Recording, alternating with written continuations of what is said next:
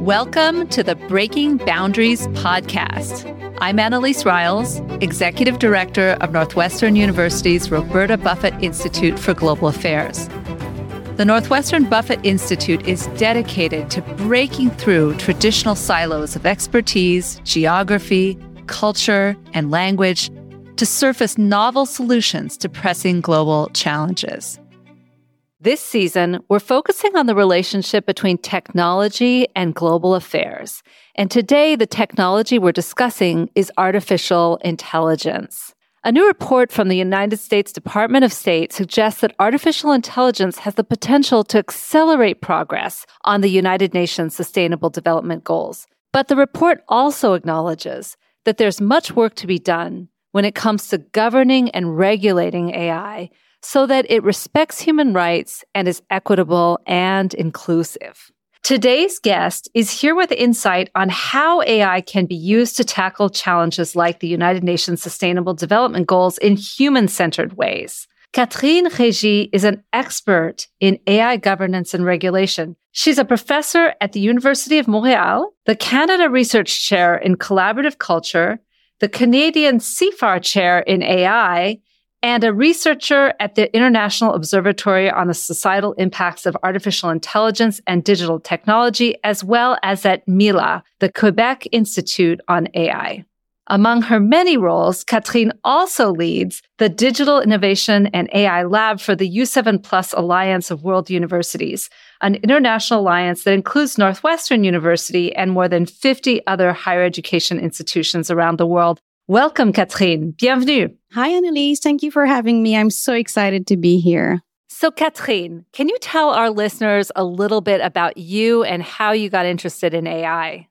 That started a couple of years ago. My first expertise is in health law and policy. The vice president of my university organized this very interesting workshop where a lot of experts from uh, medicine and other social sciences and, and people who are working in, in health more broadly, and they discuss how an AI could be um, useful in their work and what they already were doing in that field. So I was invited as a legal scholar to participate and hear pretty much what the um, progress were. And I was so captivated by what it could be then I decided to go deeper into that field and really see all the challenges that it could trigger. Because from a legal perspective, for sure, there's a lot of things that are at stake there. And also the other key perhaps moment was after that meeting, we started to discuss the pertinence of working on a Montreal declaration on a ethical guidelines that could really help the movement to have better guidelines and ideas about how we should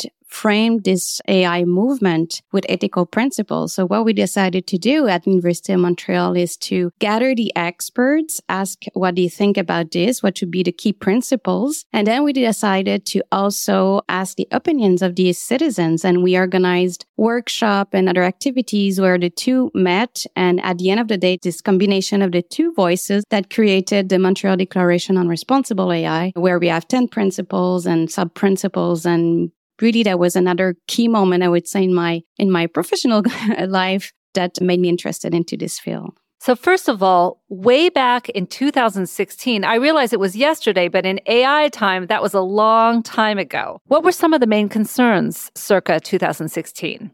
At the beginning, I think the, the regulation wasn't that clear. It was more about how can we have these ethical principles that are soft and really can rapidly evolve because the AI field is rapidly evolving itself. So we needed to have some guidelines that could follow that fast pace and then the challenges, there are many and uh, from ethical and legal perspective, but I would say the, the non-discrimination already was challenged right at the beginning, knowing that these AI systems are built on data that are not always representative of the different communities on which they will be uh, used. So that fact uh, lead to sometimes discriminatory results in the AI system for these populations but also there were broader ethical and societal uh, concerns that we that we had at that time. So, who is going to benefit from these technologies? What are going to be the impact on the environment? Because you know, they require a lot of energy and material as well. So what kind of impact it will have on jobs and how it's going to transform our key institutions, justice, health systems, and all the institutions that we're going to have to work with the machine to a certain extent. And what does it mean for professionals and our interaction in that space and for patients, for instance, and other key actors? And one of the things that sounds so interesting about this project was that you decided to engage ordinary citizens in this conversation. So, can you talk a little bit about why you did that and how you did it? So we couldn't just ask a lot of people, you know, what do you think about AI? First, because AI is a very complex technology. So we needed to bring people on board and have some educational pieces that comes with it. So we organized a lot of different workshops where the experts were meeting with the citizens. They were explaining the technology, what we know, what we don't know. And then the citizens were interacting with these experts and expressing their views. So that was one way. But another thing that is really original is we decided to work with prospective scenarios. Um, we were presenting scenario about the future of AI in different fields. So education, justice, culture, and health, and all these key areas. For instance, we had a scenario in AI about digital twins, right? It's kind of a version of yourself in a digital space. We could test things on you and not having to test it on your body, for instance. It would have a lot of information about you with that avatar, I would say. That could be very useful in, in different ways, but also it triggers a lot of questions about what do you do with that digital twin? And there's a lot of issues. So knowing these things could happen, what would you want to make sure in the present that we take into account and we develop as a key principle to guide our development? So we did that in many areas and that help to trigger kind of a concrete understanding of where this could go and what we need to do now to prevent this. I think a key illustration is the privacy principles. So there's a lot of issues in AI about how it could really impact privacy issues because you have a lot of data about um, people. The more personal the data is in AI, often it can be really efficient or really effective for you. So it's kind of a trade off that you have to do. Sometimes you have to renounce to kind of a certain effectiveness of the AI system. So we don't want to be constantly in a space where we are surveilled by the AI systems, where we are constantly in this digital, we cannot disconnect from this, this world, right? So we added the privacy principle in the Montreal Declaration. The goal was, was really to add some democratic legitimacy to the process and I would say to engage in this educational perspective and, and journey, not only for the citizens about what AI means, but also about what the consideration are for the citizens from an expert perspective. So both of the groups, I would say, really learned from this process. We had a really uh, recent survey in, um, in Canada organized by CIFAR we analyze like millions and millions of tweets and also Google search. And what they realize is that Canadians have a very positive view actually about AI, but they see it as a shiny object and they don't have that critical perspective really about what it could mean and how it could transform their life in a day to day basis and more broadly in society. But in that survey, we realized that Quebec had more discussion about this issue of AI. And, but I think the fact that we had the Montreal Declaration and all these conversation going on during the process and after kind of helped to have more discussion about this topic in Quebec. That's so interesting, Catherine. Because here at the Buffett Institute, we're finding that whatever problem we're dealing with right now, whether it's energy policy or peace and security or global financial markets, we keep coming back to the same thing, which is that we need to have a conversation between experts and citizens. And it's critical, yet it's really hard to do, right? And I love your idea of using scenarios. I think that's a really neat idea. We may start to do that from now on. I want to ask you about an open letter that you signed recently, along with others like Elon Musk, entitled Pause Giant AI Experiments. Can you tell us a little bit about what this letter said and why you signed on? This letter was a response to the realization that AI was developing incredibly rapidly and with capacities that we uh, didn't anticipate, at least in such a short term, and that could be extremely impactful in our societies. So even the people who were developing AI technologies were surprised by this space. If you remember, this letter was sent after the release of Chat GPT-4.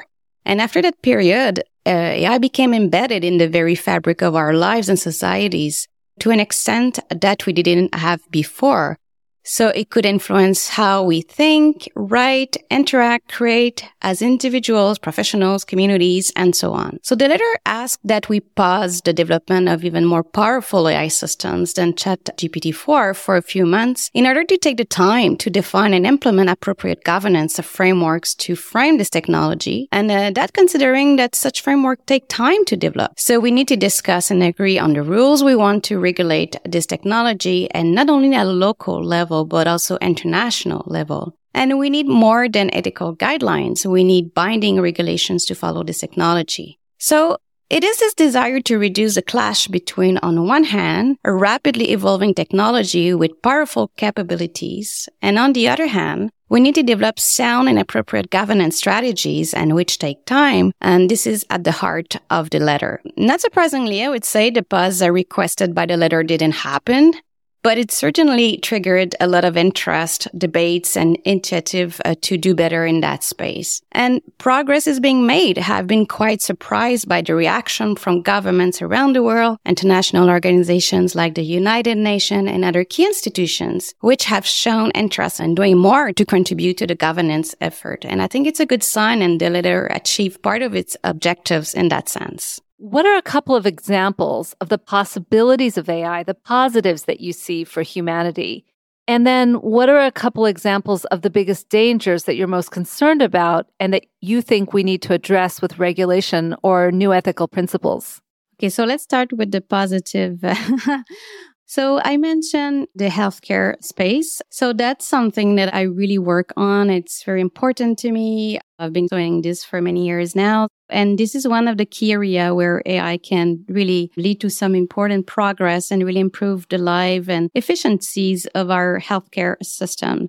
So to give concrete example, we already know that it can improve diagnosis and their accuracy and efficiency it can also help on a on-site and super rapid way during surgeries to have valuable information on a constant basis to help the doctors to make good choices during the operations. It can also really speed up the process of drug discovery we all know by now after that pandemic that it can be super important and really have an impact on life to accelerate the process of discovering vaccine these other drugs and also just about efficiencies. So there's a lot of inefficiencies in our healthcare system. And there's a lot of bureaucratic work that we could improve with AI, for instance, by being able to more rapidly take information in people's files and coordinate this with you know, a plan where we can really accelerate it too. And knowing that it's between 15% and 30% of dollars are spent on, on things like that, that doesn't add any value on a human level. If we can really use AI to help us there and take that time and that money to do something else in the healthcare system that would really improve the healthcare services, I think that would be absolutely amazing. It's already starting. So healthcare is a, is a big one. But let's talk about the environment. So AI can also um, really help to um, use energy in a in a more efficient way. So better plan, you know, how to use temperature in big buildings, and also help farmers to better anticipate, you know, the temperature and plan accordingly, and uh, use resources, water, and so on in a way more efficient way. So AI and environment it's a it's a good example of where it could be useful, but also it's a it's a it's intention with potential negative impact. It also requires a lot of energy and also requires material that it can pollute and consume a lot of uh, of our precious material on, on this planet. So it's kind of intention, but that's another example of what it could do. And I'm not going to go into all the scary things that it can do, but something that is really important to me and a lot of people is how AI can impact democracies just to give you the full picture of just how accurate and important it is, 2024 is considered to be the year of elections. So key elections will happen in places with significant powers and population in the US, in the EU, in India, Mexico. And actually, this year election will cover more than 2 billion people across the planet and more than 40 trillion in uh, uh, GDP. So this year of election really influenced the global interaction we will have for many years to come. But we know that AI can also really have an important impact on the democratic institutions and processes. And one example, it's not the only one, but it can really increase the speed of disinformation and influence it can produce deep fake that are really convincing in a super fast way that can confuse people with what's true, what's not true. And that ultimately will really influence the debate we will have and on what people vote. What took a lot of people many weeks before to produce as disinformation, it will take seconds for AI to do.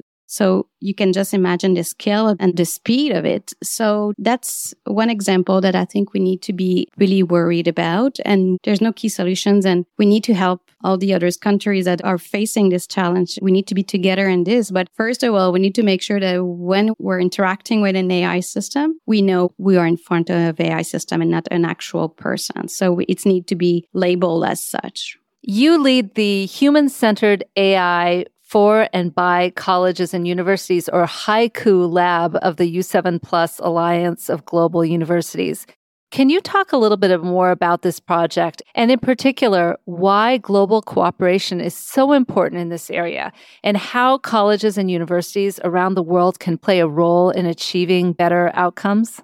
So this HAICU was based on the idea that universities have to really work together because they are facing the same challenges in AI and they have this unique capacity to bring evidence-based information in the debate and uh, hopefully influence it in a positive way.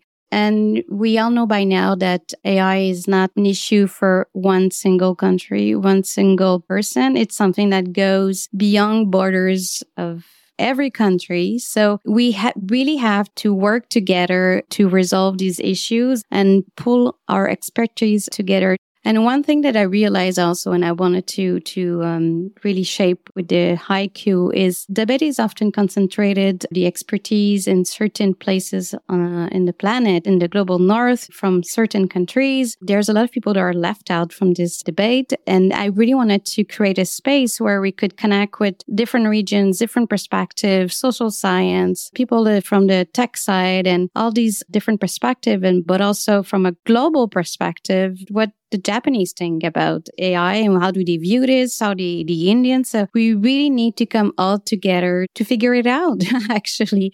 So I was really challenged by the different views in the HAICU, And I think it really improved my knowledge. And I'm more open uh, than I was before about how we could face this together and where we don't agree as well. And we work on different projects to make sure that we activate uh, this view. And I will say that also the HAICU is more focused on the higher education. So that's another field I didn't mention before, but the universities as an institution itself is impacted by AI in so many ways, not only by how we do research, the fact that we become more and more dependent because AI needs a lot of data and uh, sometimes the private companies that have these uh, data. So we kind of have more dependencies on these companies to do uh, some research work. So now we know with ChatGPT and all these um, generative AI that it impacts the way we teach, the way we interact with our students. And that's another example of where universities can gather together and not reinventing the wheel each time, but share how do you do this? How have you managed the professorial and students relationship using this system? And how your university is going to use AI or not in its administrative processes. And are you aware of discrimination that it can create? If we have that place where we can really share and go faster because we don't reinvent the wheel each time and we have more critical thinking because we are exposed to other views, I think is just fabulous. You mentioned that there were different points of view among scholars from different regions. Can you say a little bit more about this? I mean, what were some differences that stood out to you between, say, the Japanese perspective, the North American perspective, and the European perspective?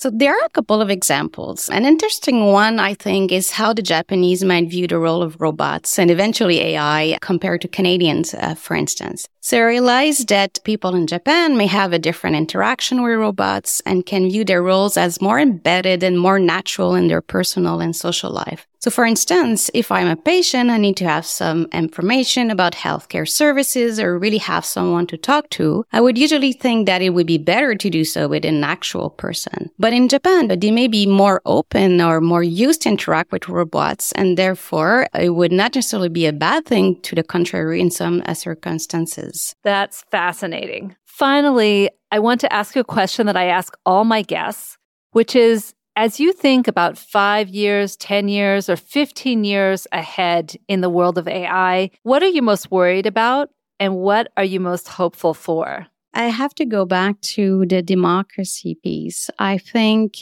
it's perhaps more fragile than we thought. AI is another piece that kind of plays into that space where we need to stand up and fight for our democracies more than ever. So I'm certainly worried about this not only now, but in five years and in 10 years eh, how we're going to protect our judicial institutions and all these institutions, knowing that the AI will really transform these institutions, but also it can have a really strong impact how we work with these institutions, how we vote for government and all. So for me, I, am super worried right now, but I don't think this issue will, will go away in one year. It will be there in five years and 10 years. The other one is, uh, some say this technology is rapidly evolving. There's a lot of that we know now. There's a lot that we don't know now. And now that we, we are well aware that we need to work this on a global level collectively, we need to be able to develop frameworks and governance structure that are capable of not only addressing the risks that we have right now with AI, but also the, the thing that we don't know and uh, being able to kind of anticipate and adapt to this new reality. So that's something that requires some agility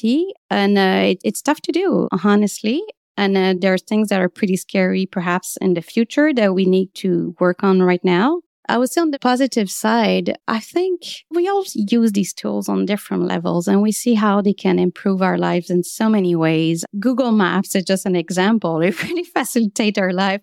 Healthcare, I mentioned, it can save lives. It can really improve the life of a lot of people. It can allow us to better use our little resources the resources are so precious on, on the planet. So many things that we need to use. It can improve efficiency as well. Let's think about the government. So there's a lot of distrust globally about governments. There's a global trust deficit disorder right now. And if we can improve the efficiencies of the government by using these AI systems to really help the citizens to access the services, to better understand what it means, to help us complete some forms and have some translation and better connect with the government government, improve efficiencies in so many ways. I think that's already a really important thing. So I'm, I'm looking forward to what's next, but also I'm, I'm really keep my eyes on the issues and work hard to make sure we have some uh, norms at the local, but also international levels that really help us to, to follow this wave. And maybe AI can even help us to improve the conversations between citizens around the world and experts on the way to producing better norms to regulate AI. Catherine, it's really an honor to work with you. You're an inspiration, and I think the world is lucky that we have a brilliant and agile leader like yourself thinking about these really challenging questions. Thank you so much for all you do. Thank you so much, Annelise. For more information on this episode and on the Northwestern Buffett Institute for Global Affairs, visit us at buffett.northwestern.edu. Música